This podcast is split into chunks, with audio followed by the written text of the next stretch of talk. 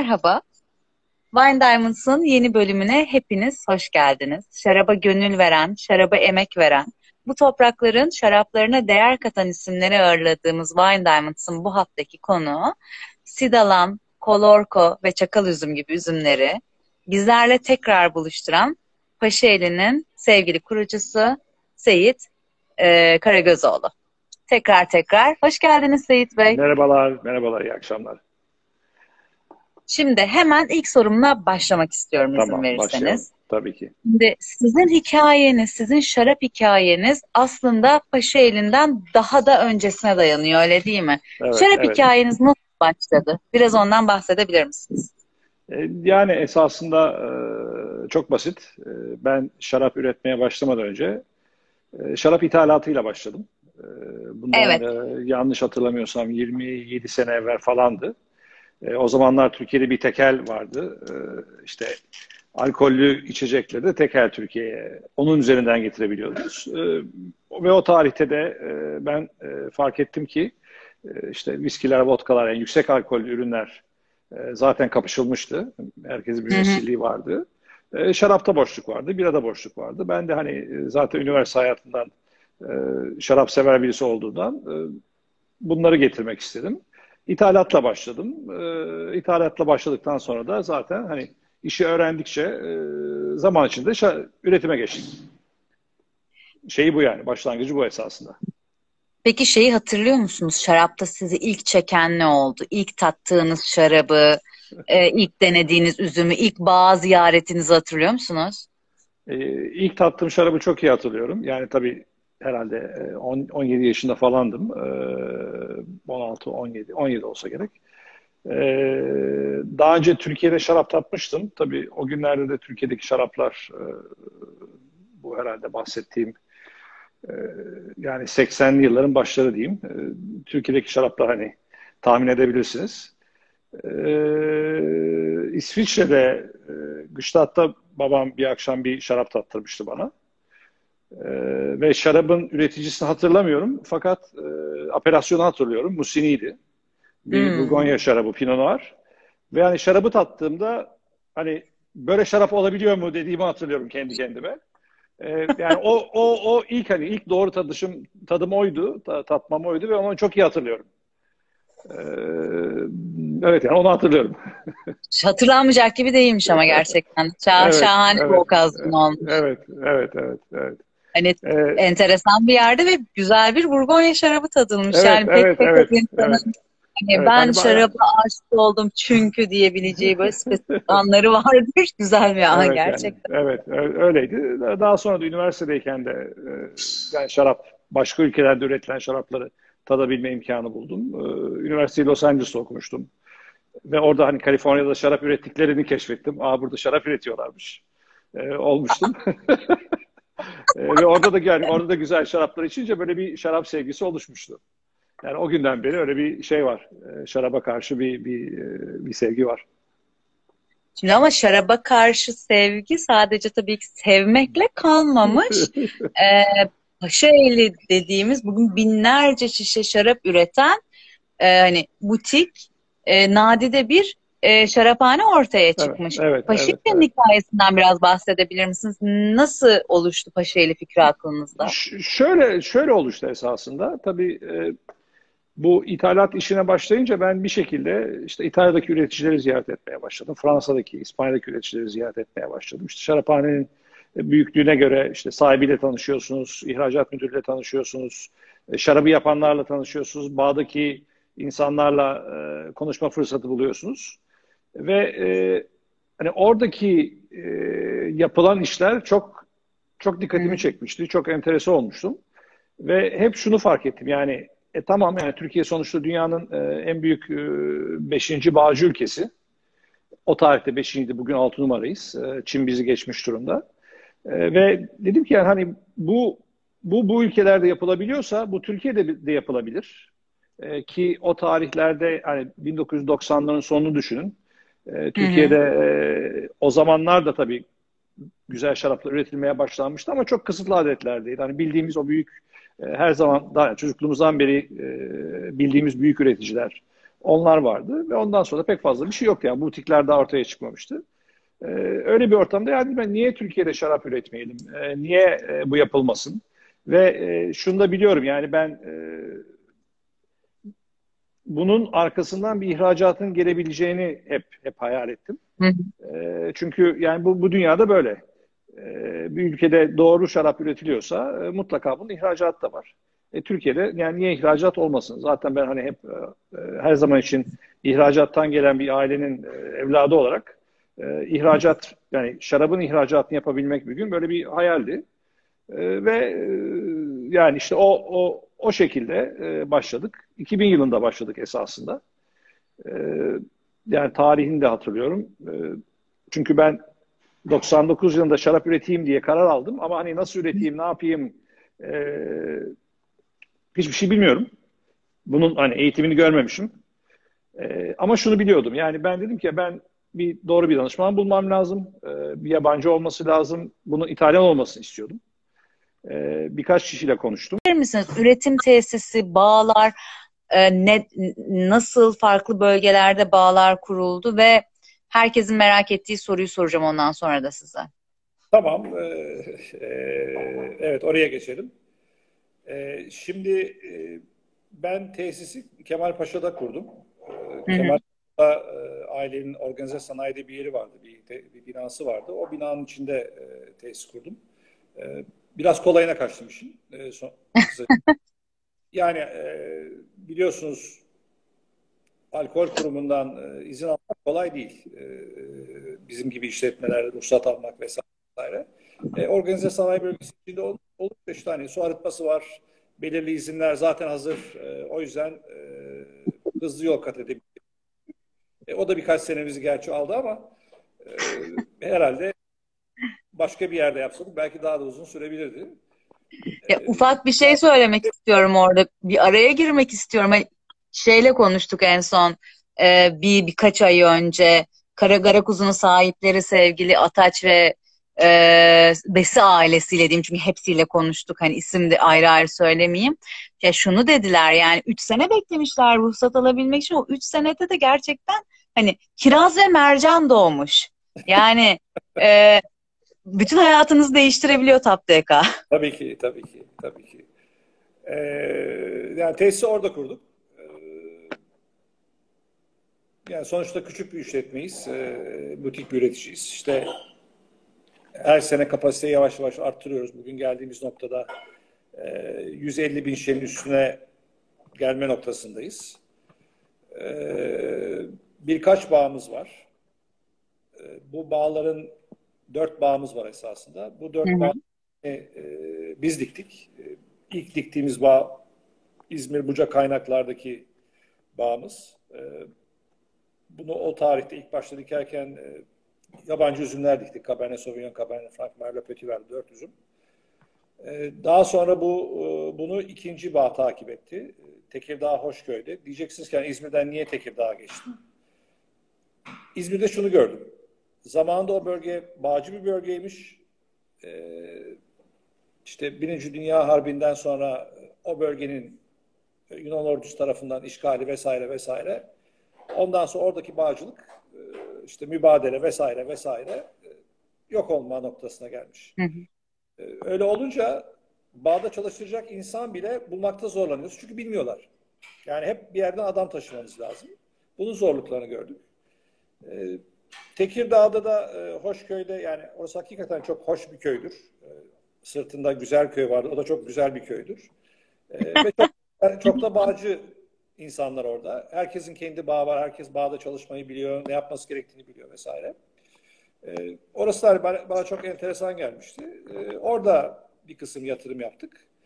E, orada bağ dikmeye başladık. Orada da işte ilkten bir birkaç e, enternasyonel üzüm koyduk ama sonra zamanla yeni üzümlere geçmeye başladık. Daha sonra da iki bağ satın aldık. E, hı hı. Bir tane Şarköy'de yine Tekirdağ'da Şarköy'deki bağdı. Bu da yapıncak bağıydı. E, orası çok enteresan bence çünkü e, bu bağ 50 yıl evvel dikilmiş. Biz bunu ilk önce üzümünü aldık. E, üzümünü alıp deneme üretimleri yaptık. Çok beğendik. E, ve yani işin doğrusu ilk mahsulümüz yanlış hatırlamıyorsam 2011'di. E, 2012 mahsulüyle de ikinci senemizde e, San Francisco International e, Wine Competition'da e, altın madalya aldı. İlk defa bir Türk şarabı San Francisco'da altın madalya alıyordu. E, hani yapacak da doğru bir şey yaptığımızı o zaman fark ettik. Benim niyetim sadece şeydi. Ben yani yerel üzümle bir şey yapmak istiyorum. E, tabii hani bağ 50 yaşında olunca asmaların verimi düşük.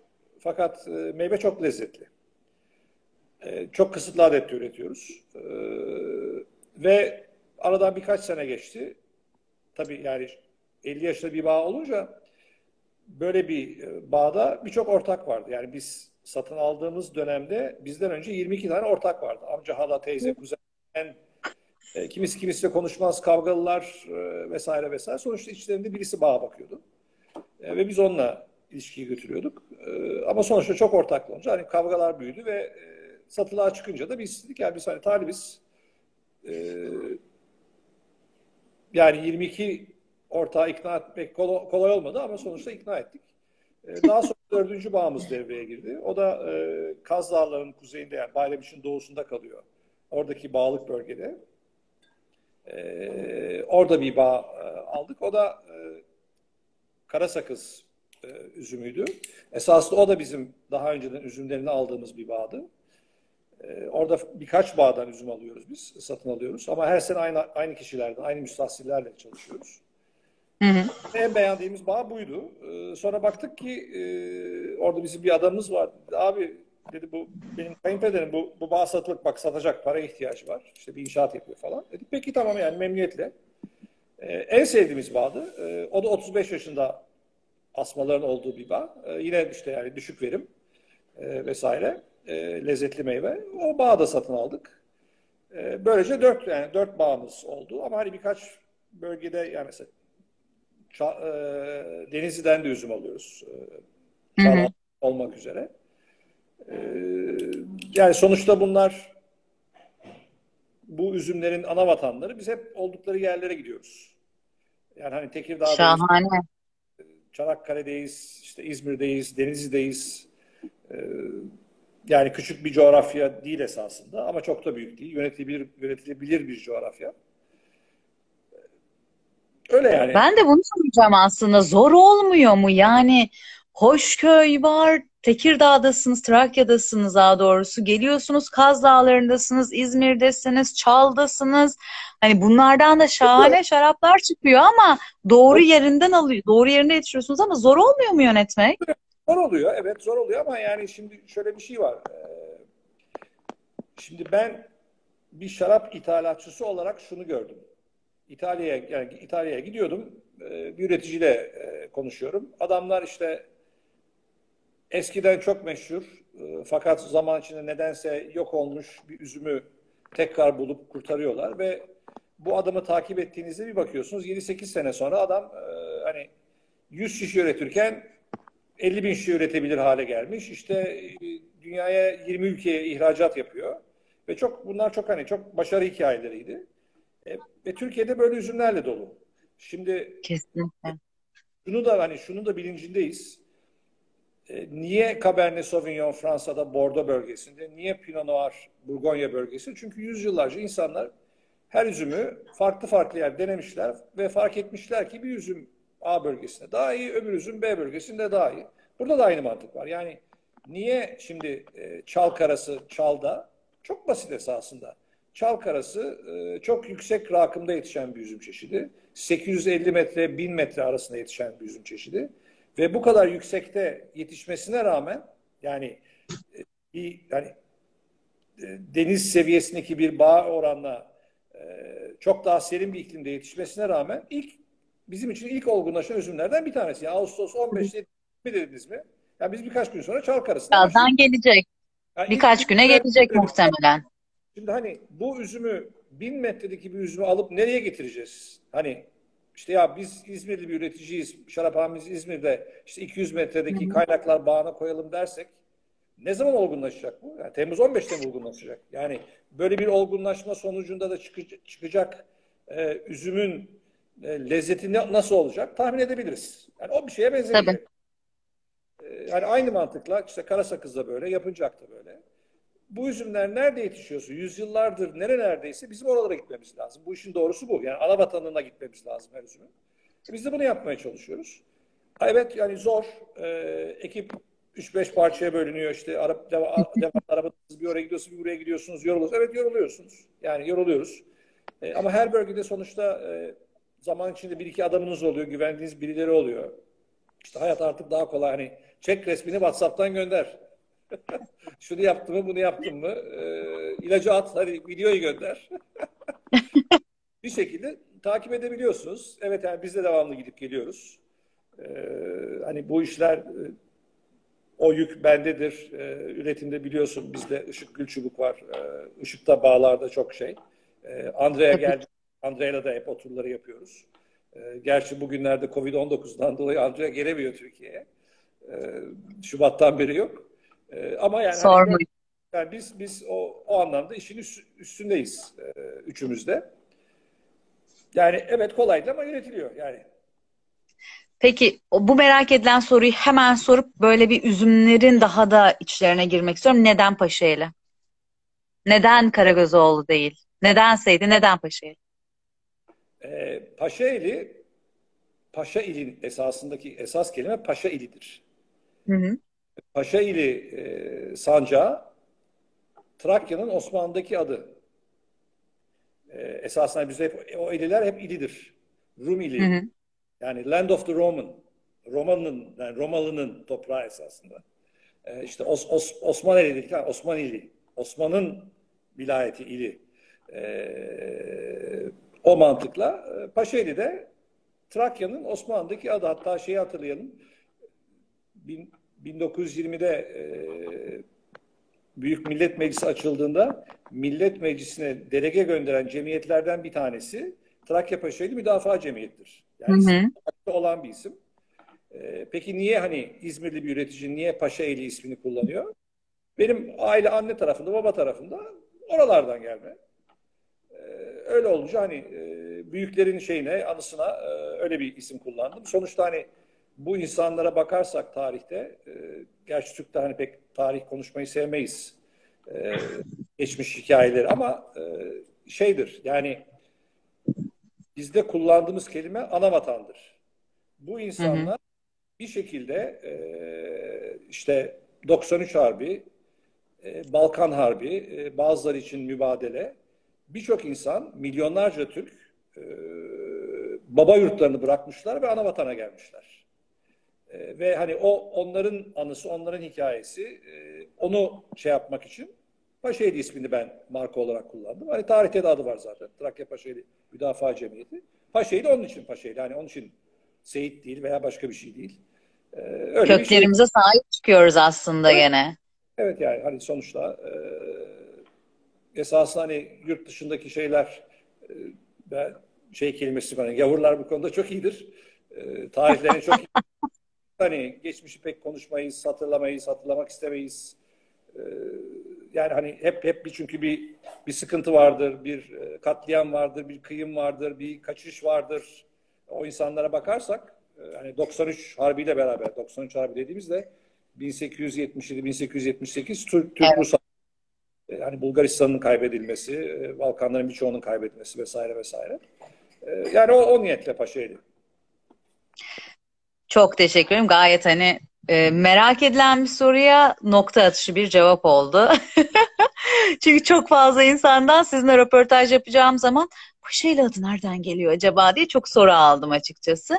Şimdi e, merak edilen bir başka nokta da şu az önce de soruların içerisinde ge- gelmeye başladı bize. Şimdi e, evet siz Bordo Blend'lerle e, ilk önce tüketiciyle buluştunuz. Evet. E, fakat hep akabinde e, Kolorko, Sidalan, Çakal üzüm gibi e, üzümlerle bizleri buluşturdunuz. Evet. Birincisi neden Bordo Blend'lerle ilk çıkışı yaptınız? E, ikincisi bu eski yeni üzümler ben bu tabiri çok seviyorum. Hani yıllardır hayatımızda olan eskiden hayatımızda olan bir yandan unuttuğumuz, kaybettiğimiz ya da e, gözden çıkardığımız değerler. Siz bunları nasıl tekrar keşfedip bizlerle buluşturdunuz? Onun hikayesini merak evet. ediyoruz. Yani şey bence güzel güzel bir kelime e, cümle e, eski yeni üzümler. Ee, şöyle şimdi ilk başlarken bu benim için bir esasında yani böyle bir dilemaydı. Bunu çok çok düşündüm. Ee, çok kafamda çok gitti geldi bu. Ee, şöyle tabii ki şimdi yurt dışında e, bütün bu internasyonel üzümler üzerine çok ciddi çalışmalar var. Yani şimdi hı hı. siz diyorsunuz ki ben şu iklimde şu toprağa e, Cabernet Sauvignon veya Merlot dikmek istiyorum diyorsunuz. Size o zaman o toprağa, o iklime uygun e, anaçlar, e, işte bunun üstüne e, aşılanmış e, Cabernet veya Merlot ve bunların yine o toprağa, o iklime uygun e, ve ona uygun işte verim verecek e, klonla klon çalışması yapılmış ve bunlar işte hani birinci jenerasyon başlamış, ikinci jenerasyon olmuş, ondan sonra bunu üçüncü jenerasyonları yaratmışlar. 13. numaralı gidiyor.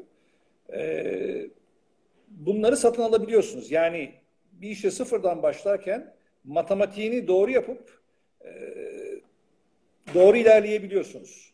Hı hı. Şimdi e, Türk üzümlerine gelirsek bir, hani ben Türk üzümlerini bilmiyorum. İki, İtalya'dan bulduğum danışman Andrea Paoletti Andrea da bu üzümleri biliyor. Yani bir İtalyan olarak İtalya kuzeyden güneye hani çok sıcaktan çok e, serine e, giden bir iklimde olmasına rağmen hani İtalyanlar çünkü çok o yüzden çok üzüm bilirler. E, evet evet. Hep İtalyan istemiştim hani şey konuşmamız kesildiğinde e, internet bağlantısı tam onu anlatıyordum esasında. E, o da bilmiyordu. E, sonuçta bir, bir ticarethane olacak. Yani bir çarkın dönmesi lazım. Bir, bir şeyin üretilmesi, bir şeyin satılması, bir paranın bir vadede gelmesi lazım. Ve o tarihte de şu vardı yani hani Türkiye'de de e, bir yabancı üzümleri olan bir ilgi vardı işte bu Sarafin'le başladı. Ondan sonra işte Kavak Deresi de işte e, Sevileniydi, Pamukkale'siydi, işte Kayrası özelleşti vesaire. Mesela onlar da böyle yabancı üzümler, şaraplar çıkarmaya başladılar. E bir kısım Türk tüketici yurt dışına seyahat edebiliyor. Fransız şarapları alıyorlar, İtalyan şarapları alıyorlar. E, Gabarne içmeyi seviyorlar. E, Gabarne olsun, Şensu olsun. Evet. Bunlar hep bizim üzümlerimiz. Evet yani hani o yüzden de biliyordum ki e, yani bu ürünlere bir talep var e, ve bunlarla bir bir çark dönecek. E, ve İzmir'deki yani ilk diktiğimiz bağda zaten hani bahsettiğim matematikten dolayı onu dikmenin doğru olduğuna karar verdik. Ve onlarla başladık. Yani ilk çıkardığımız ürün kaynaklardı. 24 ay meşe fıçıda bekleyen sonra minimum 12 ay şişede bekleyen ürün. Daha arkasından da yine aynı bağdan gelen üzümlerden K2'yi çıkardık. Hani kaynaklar iki anlamında K2. Hı hı. E, o da şey, e, o da 12 ay meşe fıçıda bekliyor. Daha sonra e, minimum 6 ay şişede bekletiliyor. Bu iki ürünü çıkardık. Ve ondan sonra diğerleri geldi. Hani diyeceksiniz ki diğerler hani diğer üzümler niye sonradan? İşte hep bahsettiğim o. Yani bir ticarethane olacak, bir, bir ürün çıkacak, bir nakit akışı olacak. Ve ben hani hep yine ithalat kafasıyla e, İtalya'dan, işte İspanya'dan yurt dışına ne üzümlerin gittiğini bildiğimden, yani mesela bir İtalyan şarapçıya sorun, çok iyi bir üretici. Ee, sorun deyin ki en zor sattığın ürünün ne? Cabernet Sauvignon üzümünden yaptığım şarap diyecek. Evet. Çok lezzetli olmasına rağmen. Çünkü yurt dışı Cabernet Sauvignon üzümünü istemiyor. Yani o otentik İtalyan üzümünü istiyor. Aynı mantıkla ben dedim ki yani Türkiye bir gün dünyaya açılacaksa, ihracat olacaksa internasyonel üzümler tabii ki olabilir ama e, esasında ilgi Türk üzümleri üzerine olacaktır diye. Ve evet hani şunun da adını koydum, kararını verdim ki yani ben sonuçta bir butik üreticiyim ama bu üzümler farklı farklı bölgelerde yetişiyor. Ben bunların hepsini bir bağda, iki bağda toparlayamam, toplayamam. Demin bahsettiğim gibi hani çalkarası bin metre hakkında. Bunu nereye koyacağım? O mantıkla ben bunları bir yerde toplayamam. E, gerekirse üzüm satın alırım, kontrollü alırım, kaliteli üzüm alırım. Bunu bütün dünya yapıyor. Yani Napa Valley'de de gittiğinizde Napa Vadisi'ne de şişesini e, 500 dolara aldığınız bazı şarapların üzümleri de satın alma üzümüyle yapılıyor. Doğru yetiştiriyorsanız doğru bir Tabii ki. Kontrol olduğu sürece hiçbir mahsuru yok bunun. O, o mantık dedim ki ben hani e, kendi bölgemden üzüm alacağım ama hani kalkıp ne bileyim işte e, Elazığ'a gidip öküz gözü almayacağım. Hı hı. Ya gidip e, Boğazkir'i almayacağım çünkü çok uzak. Ee, öyle olunca kendi etrafındaki üzümlere odaklandım. İşte bunlar da işte yani Ege bölgesinde bakarsak işte Çalka, e, işte Kuzey Ege'de Karasakız, orada işte Sıdalan diye bir üzüm var. Genelde pekmez yapımında kullanırlar. Çünkü satmakta zorlanıyorlar. E, işte yok olmakta olan çakal üzümü, onun hikayesini biraz sonra daha detaylı anlatırım. İşte Tekirdağ'daki yapıncak üzümü, hem yemelik hem şey, e, yaprağı sarmada çok iyi gidiyor. Çünkü şeyleri yok, sinirleri yok e, yaprakta. E, ve bir de işte Kolorko'yu orada keşfettik. E, bu üzümlere odaklanmaya başladık. Böyle yani. Şahane. Yani bu minik minik keşifler aşırı emek isteyen şeyler, damak isteyen şeyler, vakit isteyen şeyler. İnanılmaz gerçekten de. Ama yani hani şey bunlar heyecanlandırıyor bizi. Hani biz derken hani Kesinlikle. Hani, baktığımızda işte ben, Andrea, Işık, e, sonra şimdi son bir senedir Gizem var. E, belki tanıyorsun Gizem Demirbüken. E, yani tabii ki, bir, tabii ki. Yani böyle bir dört, dörtlü bir ekibiz. Beşlik şu an dördüz. Yani bu ekip şey, böyle yani heyecanlanıyoruz böyle garip bir şeyler bulduğumuzda. değişik bulduğumuzda. Yani keyif, sonuçta keyif. Keyif alıyoruz. Belki zor deneme üretimleri yapmak. Deneme üretimi tabii şöyle zorlukları da var. Şimdi siz bir üretici olarak diyorsunuz ki işte ben Cabernet üreteceğim, ben e, Chardonnay üreteceğim, ben Sauvignon Blanc üreteceğim. Hı hı. Yani Chardonnay için hangi mayalar uygun, hangileri değil bütün dünya biliyor. Sauvignon Blanc için aynı şey geçerli. Şimdi hangi maya yapınca uygun? Şahane bir deneme yanılma. Üniversitelerde ders olarak okutulur. Evet, evet yani hep bir deneme yanılma var. Yani biz mesela biz bir sene hatırlıyorum e, yapıncakta yedi tane farklı maya denemesi yaptık. Bir tanesi yabaniydi.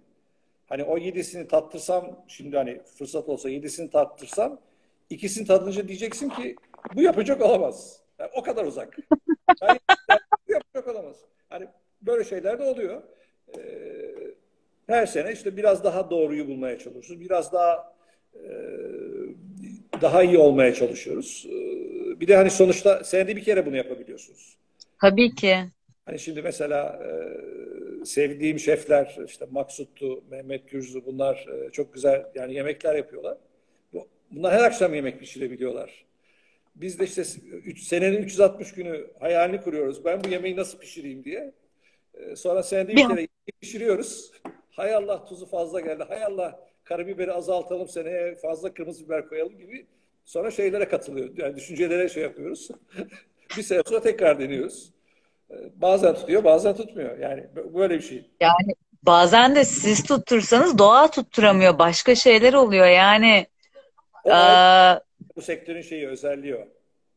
Çok enteresan gerçekten de ya. Evet. Ee, bu arada buradan e, sevgili Gizem'e, e, Andrea'ya da selam olsun. Gerçekten biz plan yaparken yukarıdaki bize gülüyor hikayesi var. E, normalde 23 Nisan'da biz Vinitaly'ye gidecektik. Sonrasında da Andrea bize Toskana turu söz vermişti. Onda kalıp Toskana turuna çıkacaktık biz plan yaparken. Ho ho! Onun yerine evlere kapandık. Hani filmini seyretsek inanmazdık böyle bir e, belayla uğraşacağımız. Hiç sormayın. Evet, evet. Şimdi bir de şey sormak istiyorum. Üzümlerin isimleri çok enteresan ya. Hani Kolorko, Sidalan, Çakal üzüm. Mesela neden Çakal üzüm? Ee, o şöyle, şimdi e, tam hikayesini anlatayım esasında. Biz e, Andrea ile Kaz Dağları'nda e, bizim bağımızın olduğu köyde bir e, senelerde çalıştığımız bir müstahsilimizin bağındayız. Sıdalan bakıyoruz ama yaşlı böyle asmalar arıyoruz. Ee, bağda yürürken ben Ağustos ayıydı. Böyle bir kırmızı kırmızı üzümler fark ettim. Yani kabuklar siyah değil. Hani şimdi bizde kırmızı şaraplık üzüm siyahtır. Ee, bunlar Tabii. kırmızı hani şey diyelim hani e, Pinot, Pinot Blanc, Pinot Gris, Pinot Noir. Bu bunlar gri yani aradaki e, kırmızı kırmızı e, kabuklu. Dedim bu, bu ne dedim. Abi dedi o eski üzüm. Dedim nasıl eski üzüm? Ya eskiden çoktu dedi. Hep eskiden vardı dedi. Ne oldu? Abi hep kestik. Dedim yani peki ne yapıyorsun bunu? Abi satamıyoruz şarap yapıyorum. Şarap yapıyor içiyormuş. Kaç kilo çıkıyor dedim. 500 kilo çıkıyordur abi dedi. Dedim bana satar mısın? Peşin para verir misin dedi. Dedim veririm. Bir 500 kilo, 400 kilo falan bir şey aldık. Yani öyle denedik. Şimdi e, esasında üzüm niye kesilmiş? Sonra da daha detaylı sorunca öğrendik. Dedik yani hani niye kessin? E, tam onların aksanıyla böyle siyah kattıydık, rengini bozdu. Yani rengi yok. Beyaza kattıydık, rengini bozdu. E, ne oldu? Hep kestik. Kestiklerinden. E, işte, Şahane. Olamaz. E, işte kahveye döndük ve bilhassa ben hani mahsus yaşı ileri olan e, amcalara soruyorum hani amca bu üzüm falan işte hani herkes eski üzüm eski üzüm diyor ama birileri de çakal demeye başladık yani üzümün adı niye çakal? Ee, şöyle imiş. Çakal üzümü bölgedeki kara sakız ve sıdağına göre daha erken olgunlaşıyor. Daha erken olgunlaştığından daha erken tatlılaşıyor ve tatlılaştığından dolayı da dağlardan çakallar iniyorlar. Çünkü buradaki bağlar 300-600 metre arasında ve hani Kaz Dağları, o dağlar biraz daha yüksek. Dağlardan çakallar iniyorlar ve tatlı olan bu salkımları, üzümleri yiyorlar. Onun için de insanlar buna çakal üzümü demiş. Çok iyi. İsmi esasında bu. Hani şeye bakarsak hani sıdalanın bir anlamı yok. Ee, ne bileyim hani e, kolorkonun yok. Ee, hani yapınacak onun da yok. Ama çakalın böyle bir şey anlamı var. Ay inanılmaz da çok tatlı bir hikayeymiş. Ya şey bir de çok güzel. Hani köylere gidiyorsunuz, köy kahvelerine gidiyorsunuz. Orada amcalarla konuşuyorsunuz. Amcalar bir şey söylüyor. Yani bu acayip keyifli bir şey gerçekten de. Öyle Evet. yani. Onun, onun e, çakalın hikayesi öyle. Güzel de bir yorum geldi. Çakallar ağzının tadını biliyormuş diye. E, Evet, evet. Peki, e, son yıllarda çıkarttığınız ve benim çok çok da beğenerek e, tattığım, yudumladığım bir e, seriniz var. Kabuğunda. Evet. E, bir kabuğundanın hikayesini sizden dinleyebilir miyiz? E, şöyle yani e, tabii e, yani şunu şimdi e, yerel üzümler e, beni hep heyecanlandırıyor. Yani onun için hani hep, hep yerel üzümleri e, biliyorsun odaklanıyoruz.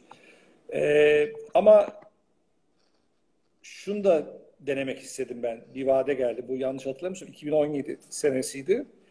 E, dünyada da bu orange wine dedikleri orange wine veya amber wine o e, hani kabuğunda bekletilmiş e, üzümlerden yapılan şaraplar.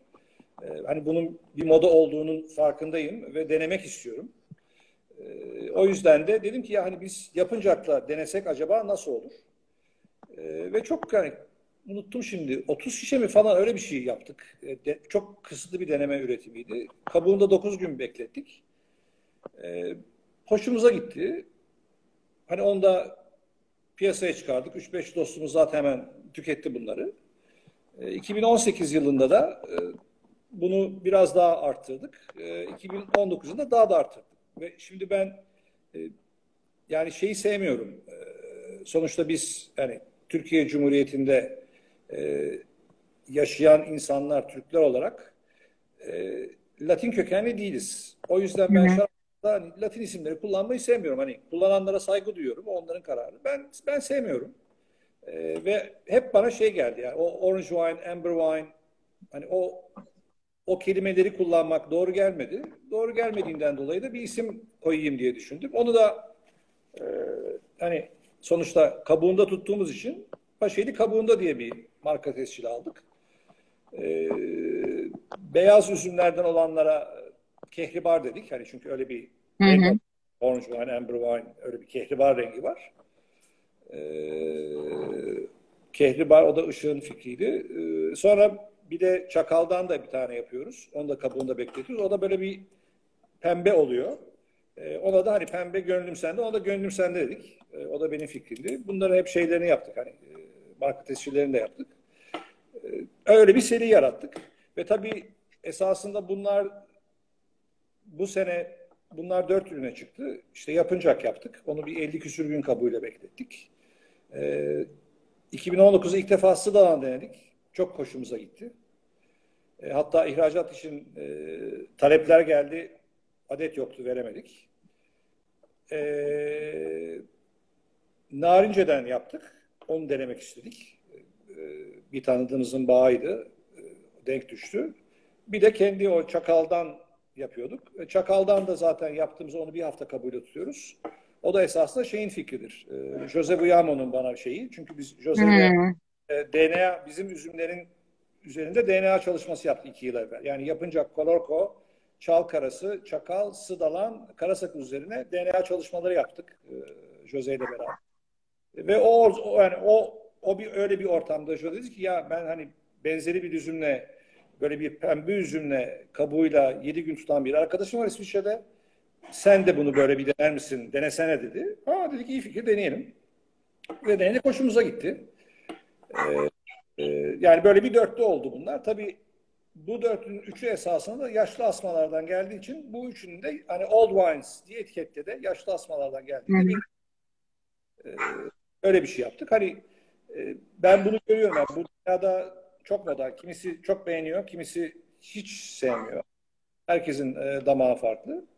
E, ama yani yerel üzümlerle bunları denemek, e, yani farklı bir lezzetler ortaya çıkarmak, biz zevk alıyoruz, geliyor. E, bir kısım yani beğenen tüketiciler de var. O zaman daha da mutlu oluyoruz. Evet. Çok yani. keyifli denemeler. Çok keyifli denemeler. Bir de gerçekten şey var. Evet Orange Wine e, ya da işte e, amber amber wine ne demek isterseniz buna evet yani bu günün sonunda bir e, akım şu anda ama evet. bu da geçmişten gelen bir akım yani binlerce yıl önce bu şekilde üretiyorlardı şarabı birazcık da hani nostaljik bir durum var ortada. Tabii ki. Tabii ki. Ee, bizim topraklarımızdan da e, bu akıma e, uygun şarapların çıkması bence çok doğru. Artı belki bizim bilmediğimiz ama eskilerin bildiği şey olabilir. Belki evinde öyle yapıyordu onu. Belki e, işte sidalanı işte yapınca kabuğunda bekletip yapıyordu bir zamanlar. Tabii, ki, tabii ki. Tabii ki. Ee, dolayısıyla bu lezzetlerle de yeniden tüketicilerin buluşması e, bence çok çok önemli. O yüzden yaptığınız şeyi bu açıdan da ele alıyor olmanız aşırı önem ihtiva ediyor diye düşünüyorum ben.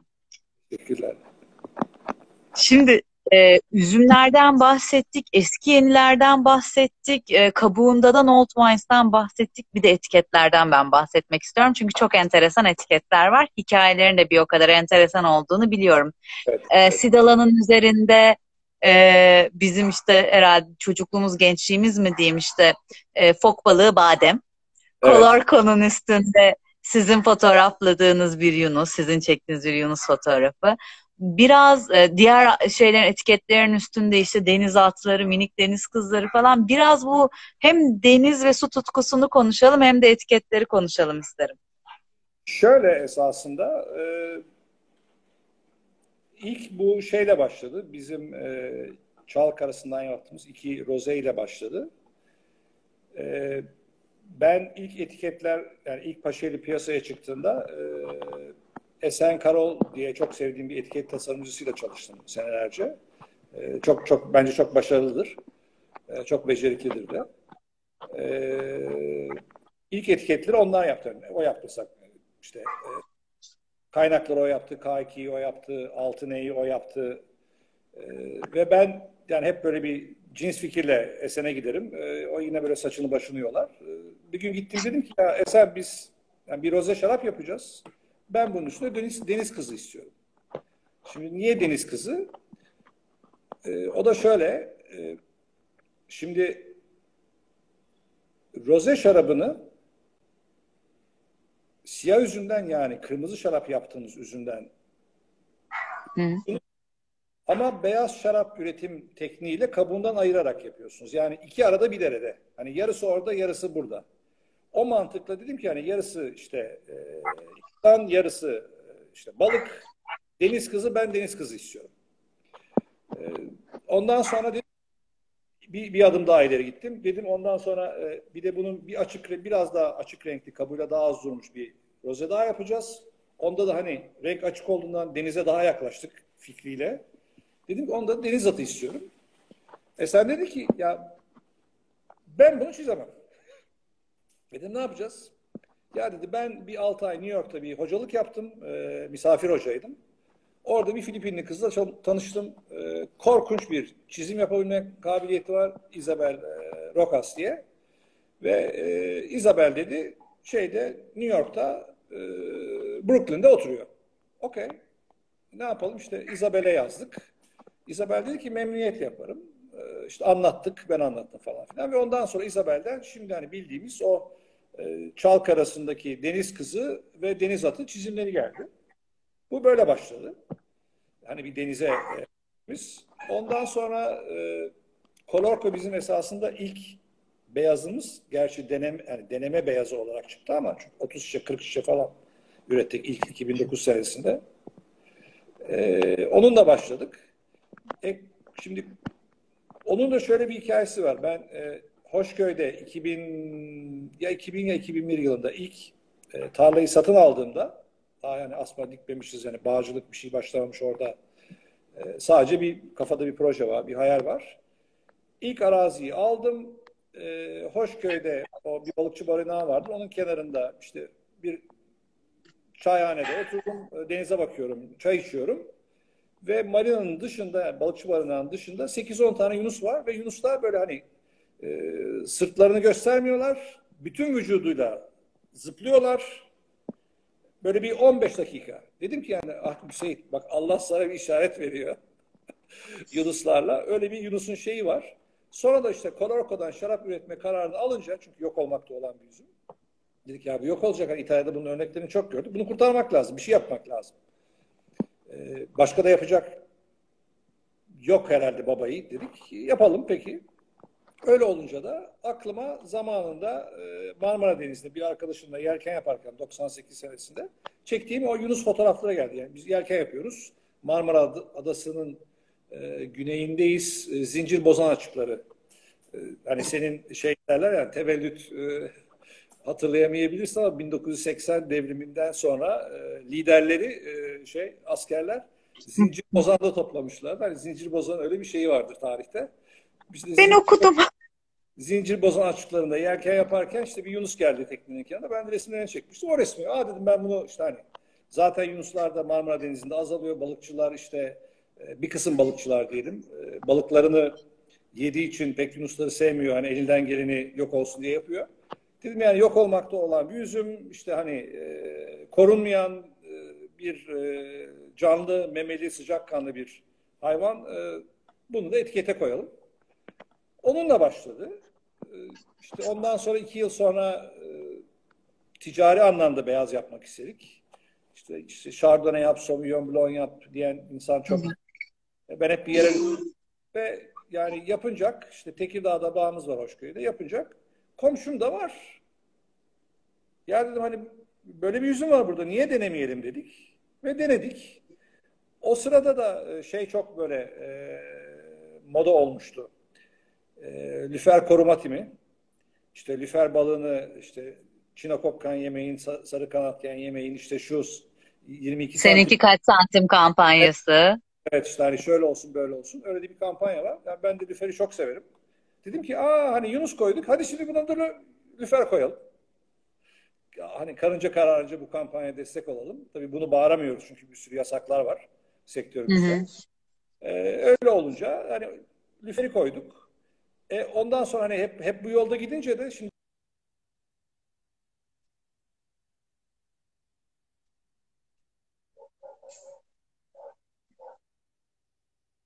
diye. Evet evet geçiyor şu an aynen geçti. Duyuyor oh. musun? Evet duyuyorum.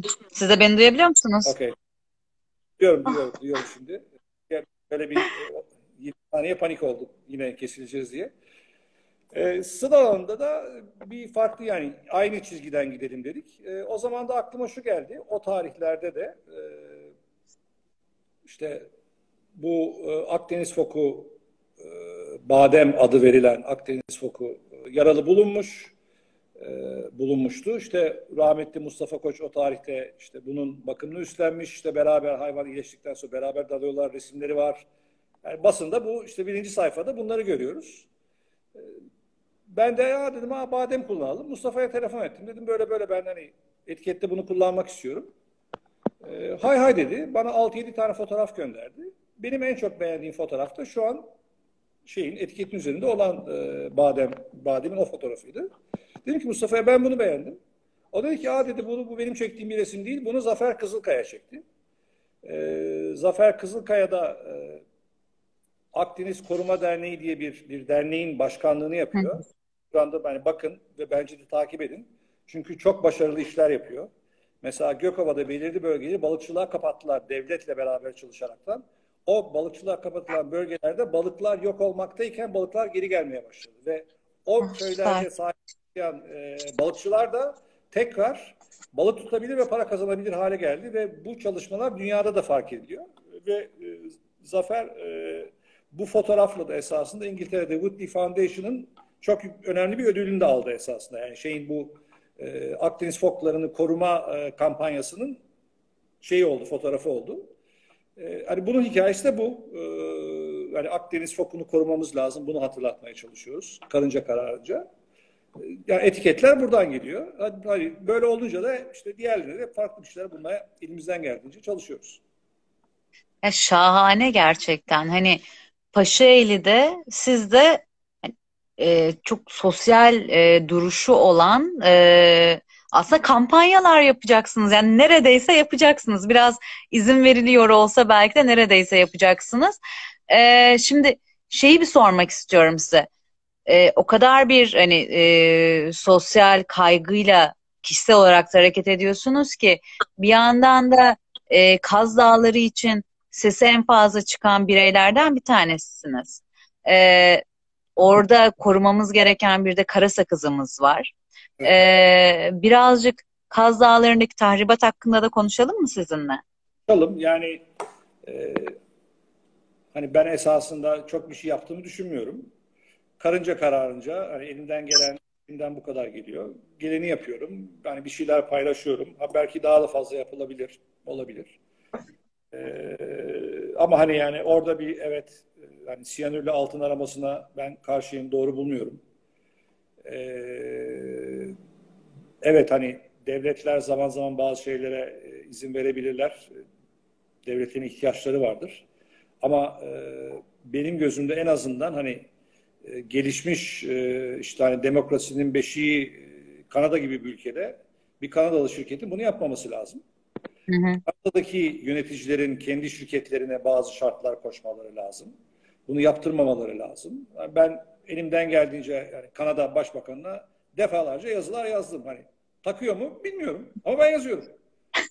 Ee, Justin, buradan buradan sana sesleniyorum. Hani Altı ne kara sakızı daha çok içmek istiyoruz. Sözüm sana Justin. yani hani e, yani etiket şeydir o bir, bir protesto mesajıdır. Ee, ama şöyle söyleyeyim hani Kaz Dağları'nın üstü altından değerlidir. Ee, hashtag bu. Bu kadar.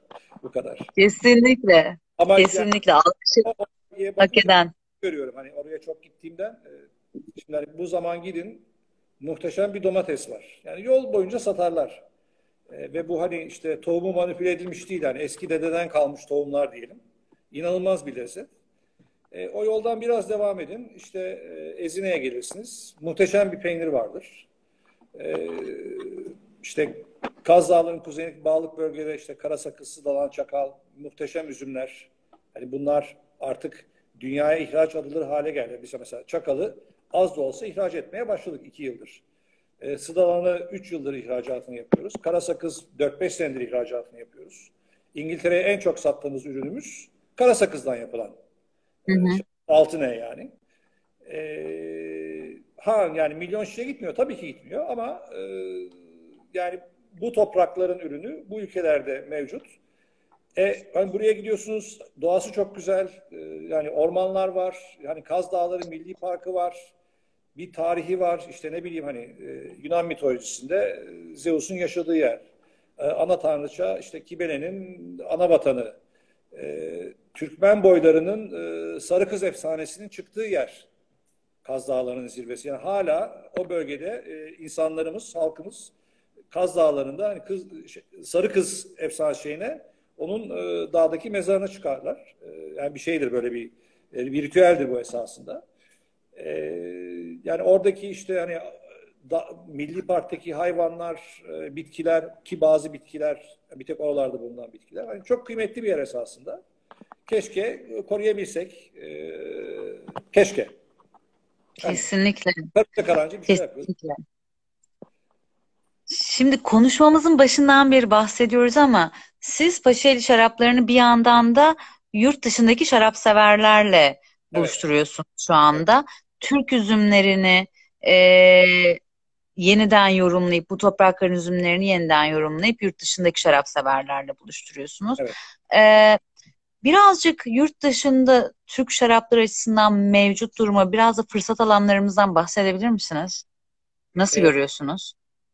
Ya ben e, olaya esasında pozitif yaklaşıyorum, olumlu yaklaşıyorum. Çok ciddi bir potansiyel görüyorum. E, hani gerçekler belki biraz daha zor. Hı hı. E, ama sonuçta yani şöyle bakarsak Türkiye dünyanın işte en büyük altıncı bağcı ülkesi. Toprağımız doğru, iklimimiz doğru. Yerel üzümlerimiz var. Şarapların tüketildiği e, batılı ülkelerde artık insanlar yerel üzümler arıyorlar. Yani farklı lezzetler, bilmedikleri bir şeyleri keşfetmek istiyorlar. E, o mantıkla bakarsak yani Türkiye çok doğru bir konumda. E, işte son zamanlarda ihracatta hareketlenmeler var ama tabii bunlar esasında çok küçük adımlar. Şimdi hı hı. Ya ben hep belki hep aynı şeyleri söylüyorum ama e, çünkü do, yani bunu yeteri kadar anlatamadığımı veya yeteri kadar bilinmediğini düşünüyorum. Onun için hep aynı şeyleri söylüyorum belki. Fransa'nın şarap ihracatı 10 milyar dolar. Ee, 40 sene öncesine kadar ülkesinde üzüm yetişmeyen Yeni Zelanda'daki nüfusu yani 5 milyon falan mı ne? 1 milyar dolara aştı ihracatları. Türkiye'nin şarap ihracatı son 5 senedir bakarsak 10 milyon dolar. 11 milyon dolar. Yani bu esasında çok küçük bir rakam. Gürcistan bile 2015 yılında 100 milyon dolar ihracatı vardı. 2018 yılında yani 3 yıl sonra 198 milyon dolara yani Gürcistan o ufacık ülkeden Türkiye'ye göre ufacık ülke. Oradan bu kadar çok şarap mı yurt dışına gidiyor diye gidiyor. Ve yani şey de güzel. 100'ü 198'i 3 senede çıkarabilmek esasında bizim için bir bir gösterge olması lazım. Yani onu 20'yi 30'a 50'ye çıkarmak esasında yapılmayacak şeyler değil. Ben Türkiye'nin e, önümüzdeki 10 yıl içinde yani şarap ihracatının 500 milyon dolarlara dayanacağını düşünmekteyim. Umarım. Hayal etmekteyim. Ama hani yurt dışında ben şunu görüyorum. E, diyeceksiniz ki Türkiye'nin imajı nedir, ne değildir falan filan. O sektörde yurt dışında bir tadım etkinliğine gittiğiniz zaman insanlar çok olumlu. Yani Türkiye'nin esasında güzel bir imajı var. Çünkü bir şekilde insanlar e, Türkiye'ye bir tatile gelmişler, iki tatile gelmişler, bir seyahatine gelmişler. E sonuçta Türkler de yani hani şeydir böyle e, misafirperver insanlarız. E, turisti memnun etmeye çalışırız. E, arada sırada pataklasak da gibi. E, insanlar olumlu ve politika konuşulmuyor. Politika konuşulmaya başlayınca şey diyorlar. Ya politika konuşmuyoruz. Biz Türkiye'yi seviyoruz. Ee, şaraplar enteresan. Ee, daha çok görmek isteriz. Denemek isteriz. Ee, yani olumlu yaklaşıyorlar. Tabii ki bunun bu bahsettiğim boyutlara gelmesi için e, bu esaslı bir şey. Bir seferberlik. Sadece bir üreticinin, beş üreticinin şeyiyle olacak şey değil herkesin yan yana gelmesi lazım. Ee, devletin bu üreticinin arkasında durması lazım. Ee, tabii ki ihracat yaparsanız her sektör gibi bizim sektörümüzde de devletin destekleri var. Ee, ama yani bunun daha planlı yapılması gerektiğini ben düşünüyorum. Çünkü bu A'dan Z'ye bir şey. Yani hani üzümü satın alıyorsanız bir müstahsil para kazanıyor. Üzümü kendiniz yetiştiriyorsanız bir insanlar çalıştırıyorsunuz bunlar para kazanıyor. İşte bir e, doğru ilaç kullandığınızda hani Doğru ilacı da satın alıyor. E işte traktörüydü, benziniydi, işte bu üzümlerin nakliyesiydi. E, şaraphanelerde çalışanlar, senelik yani devamlı çalışanlar, e, geçici kadroyla çalışanlar, bağ bozma süresi, süresince vesaire vesaire. Baktık mı? Yani bu A'dan Z'ye e, birçok kişiyi etkileyen bir, bir sektör. Ve şunu da yani ben bunu da görüyorum. Mesela Tekirdağ'da, Hoşköy'de, Şarköy'de, Bağ'da çalışacak insan zor buluyoruz. Ve gelen hı hı. insanlar da hep 60 yaşında, 70 yaşında. Diyorum ki abicim çocuklar nerede? Ya işte Çerkezköy'de fabrikada işçi. Ya işte Çorlu'da fabrikada işçi. Çoğu asgari ücretle çalışıyor. Niye? Çünkü köyde o da yok. Ama yani bu sektör büyürse bu şehirlere göçü de önleyebiliriz diye düşünüyorum. Ee, ve yani zaten şehirlere göçün problemlerini hepimiz biliyoruz. Ee, ama hani ki insanlar kendi topraklarında yaşayabiliyorsa niye olmasın diye düşünüyorum. Kesinlikle. Yani e, özellikle ben de takip ettiğim yurt dışı kaynaklardan bu pandemi süresince işte Wines of New Zealand, Wines of South Africa e, hem üreticilerin bir araya gelip kenetlenmesi ve e, örneğin şu anda Güney Afrika şarapları için İngiltere'de, Londra'da tüketimin artması üzerine kampanyalar başlatıldı. Yani oradaki zor durumdan ötürü. Tabii ki. Avustralya için kampanyalar başlatıldı. Bunların hepsi tek bir şaraphanenin yapabileceği şeyler değil. Bunların hepsi bir e, ekip işi, bir lobi oluşturmak ve gücünü orada belli etmek. Dolayısıyla e, tüm üreticilere, Wines of Turkey'ye, herkese Şarap Üreticileri Derneği'ne çok çok fazla e, burada iş düşüyor. Bence evet. hep beraber e, bir daha sırtlanıp e, bir daha bu Türk şaraplarını daha da iyi yerlere taşıyabiliriz diye düşünüyorum. Çünkü bu topraklar çok kıymetli gerçekten de. Çok evet. kıymetli. Evet. Evet. Sizin de az önce söylediğiniz şey altı üstü altından çok daha değerli yani. Aynen. Aynen. Ee, ben bir de hazır bunun lafı açılmışken şeyi sormak istiyorum. 2020 nasıl geliyor sizce? Ee, hem e, enteresan bir yıl yaşıyoruz zaten. Hani yüzyılda bir yaşanan bir şey yaşıyoruz belki. Hem şu an bağ bozumu geliyor, geldi. Ee, birazcık e, 2020'yi e, Türk ve Dünya Şarapçılığı hakkı, e, hakkında nasıl değerlendirdiğinizden de bahsedebilir misiniz? Ee, evet tabii yani şimdi ticaret olarak bakarsak zor bir sene. Ee, çünkü nasıl Türkiye'de oteller ve restoranlar kapandı. Aynı şekilde işte Amerika'da, İngiltere'de, Hollanda'da, Finlandiya'da, İspanya'da, İtalya'da vesaire vesaire her tarafta oteller ve restoranlar kapandı. Evet. E, bu durumda e, tabii birçok firma, e, üretici, ihracatçı, e, orada o ülkelerde ticaret yapan firmalar etkilendiler. E, şimdi şunu görüyoruz zincirlerin açık olmasından dolayı ticaret zincirlere kaydı. Bazı ülkelerde e, restoranlar hani kapıdan teslim ederekten yemek verip ve şarap da satabiliyorlar. E, yani lisansları açıktan kapalıya döndü devletin izniyle. E, böylece çarkı çevirmeye çalışıyor. Ama burada şunu görüyor herkes. E, yurt dışında hep böyle bilgi geliyor. E, şişe başı fiyat aşağı iniyor. E, 2019'a göre yani daha, daha rahat bir o rahatlıkta olmayacak. E, bu sene e, Mayıs ayında, e, Haziran ayında e, bir kısım yağmurlar, biraz Haziran ayında çiçekteki e, Asmanar çiçekteyken gelen yağmurlar salkımların gelişmesini e, ters yönde etkiledi. E, bazı salkımlar küçük veya salkımlarda e, doğru yetişen taneler varken daha küçük kalmış taneler var. Bu da tabii e, şeker olgunluklarında dengesizlikler yaratıyor. E, bir salkında farklı bir olgunluk var, başka bir salkında farklı bir olgunluk var ve yani böyle bir üzüm topladığınız zaman e, dengesizlikler e, ve lezzet farklılığı yaşayabiliriz. Yani öyle bir e, zor bir sene. Bir de e, yine salkımların küçük kalmasından dolayı verim anlamında da daha düşük olacak. Yani bu sene geçen sene bence daha zor, daha çetrefilli bir sene.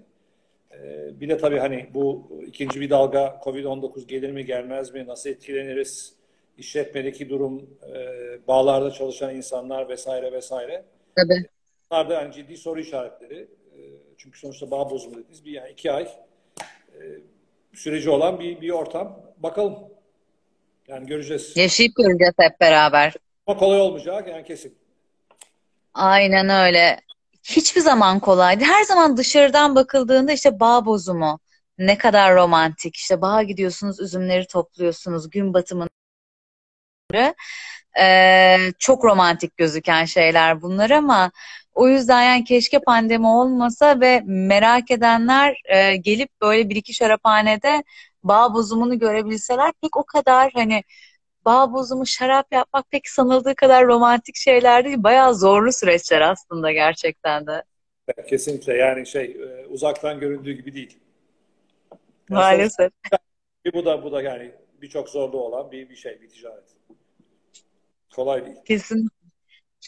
Şimdi Seyit Bey hazırsanız bu size söylediğim minik e, hızlı soru cevap kısmına geçmek istiyorum. Peki. Hazır mıyız? Başlıyorum. Evet.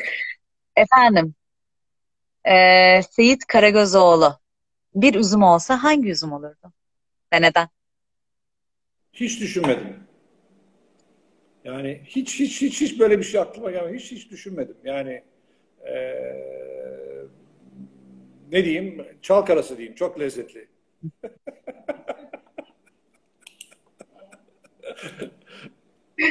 Seviyoruz çal karası.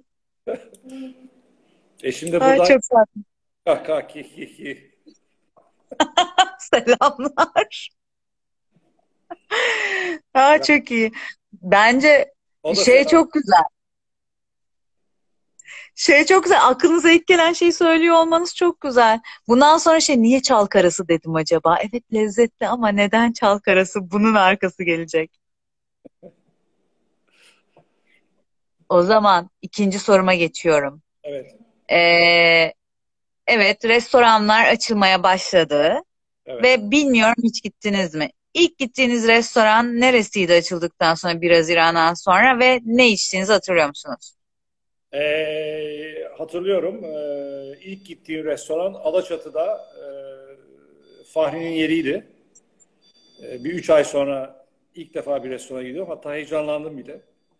Ee, ne içtiğimi de hatırlıyorum. Ee, Sıdalan içmiştim. Onlarda Sıdalan da var. Ee, Sıdalan içmiştim. Ee, gayet de keyif almıştım. Ee, ama tabii şey hani bu ben yeni restoran ortamında sevmediğim tarafları var korkunç bir plastik kullanıyoruz. İşte hani e, Haziran ayı restoranlara talimat verilmiş. İşte hani çatal bıçak geliyor plastiğin içinde. Tuzluk geliyor bir şeyin içinde. Yani her şey plastiğin içinde. Bir de o plastikleri topluyorsunuz. O gelen plastikleri falan siliyorsunuz. Kolonyalı mendiller geliyor falan. E, yani böyle bir ortamda ama tabii yani aylar sonra restorana çıkabilmek e, gayet keyifliydi. Peki e, umuyorum bir aylar yani çok uzak olmayan bir gelecekte de yurt dışına çıkabileceğiz. İlk gideceğiniz yer neresi olur? İlk yudumlayacağınız e, şarap hangi ülkeden ne olur? Ha, çok evet güzel bir soru. Ee, nereye gideceğimi düşünmedim. Ee, ama hani e, evet hani ABD olsaydı ne bileyim hani New York, e, LA e, keyifli olurdu diye düşünüyorum. E, ve ne ne yudumlayacağımı da dersek yani keyifli bir e, wine barda olup e, garip bir yüzüm, bilmediğim bir yüzüm. Hani e, oradaki şeye sommelier sorayım ya bana bilmediğim bir şey getir. E, değişik bir şey getir. Öyle yani öyle bir üzüm. Hani bildiğim bir şey, bilmediğim bir şey içmek isterim. Bir şey keşfetmek isterim. Çok tatlı, çok iyi fikir. Gerçekten keşifler dünyası şarap. Evet. um, peki son bir soru daha. Bundan sonra deselerdi ki Seyit Karagözoğlu tek bir şarap içecek. Hangi şarap seçerdiniz? Ee, çok çok zor. Yani bana bana hep bunu soruyorlar. Ve mesela arkadaşlar Gerçekten. Bana hep soruyorlar. Arkadaşlarım var mesela. Onlar yani öyle arkadaşlarım var. Ben sırf bordo içiyorum diyenler var. Ee, işte ben Napa çok seviyorum sadece Napa içiyorum diyenler var. Ben öyle değilim. Yani ben e, çok değişiyor. Hani bana e, mesela beyaz şarap derseniz ben yani denk düşerse bir e, Condrieu hani Viognier içmek isterim. Denk düşerse güzel bir e, Verdejo içmek isterim. Güzel bir Godello içmek isterim. E, yani ne bileyim bir İspanyol Viura içmek isterim. Sardinya'dan bir Vermentino içmek isterim. E, Sicilya'dan Caricante isterim. Yani hani bu liste gidiyor da gidiyor. Hani çok güzel bir Loire, e, Sancerre, Sauvignon'u içmek isterim. Yani benim için bir şey yani bu, bu sonsuz. E, benim için çok zor bir soru bu. Yani bir, bir şey yok. Böyle bir, bir yüzüm maalesef yok. Yine donduk. Duyuyor musun? Nefret edebilirsiniz. Hiç problem değil. Yo, e, en son bir soru sorduysan onu kaçırdım. Ee, yok yok sormadım. Sadece şey dedim. Çok iyi anlıyorum sizi. Soruya muhalefet edebilirsiniz. Hiç problem değil. Zaten fermentinolar falan denince ve ben gittim hani. Gerçekten de. Haklısınız ne diyeyim yani. Bana da sorsalar ben de buna cevap veremeyeceğim. Onu biliyorum. Yani o kadar çok güzel, o kadar çok çeşitli yani üzüm var ki e, birisini seçmek zor geliyor bana. Kesinlikle öyle. Ya Seyit Bey çok teşekkür ediyorum katıldığınız için. Ee, yıllardır evet. şarap sektörüne verdiğiniz emekten ötürü eski yeni üzümlerle bizi buluşturma azminizden, şevkinizden ötürü gerçek bir şarap elmasısınız. Çok teşekkür ediyoruz. Çok teşekkürler. İyi akşamlar. Çok Görüşmek üzere. Sevgiler, selamlar. Çok teşekkürler. Sağ ol, sağ ol.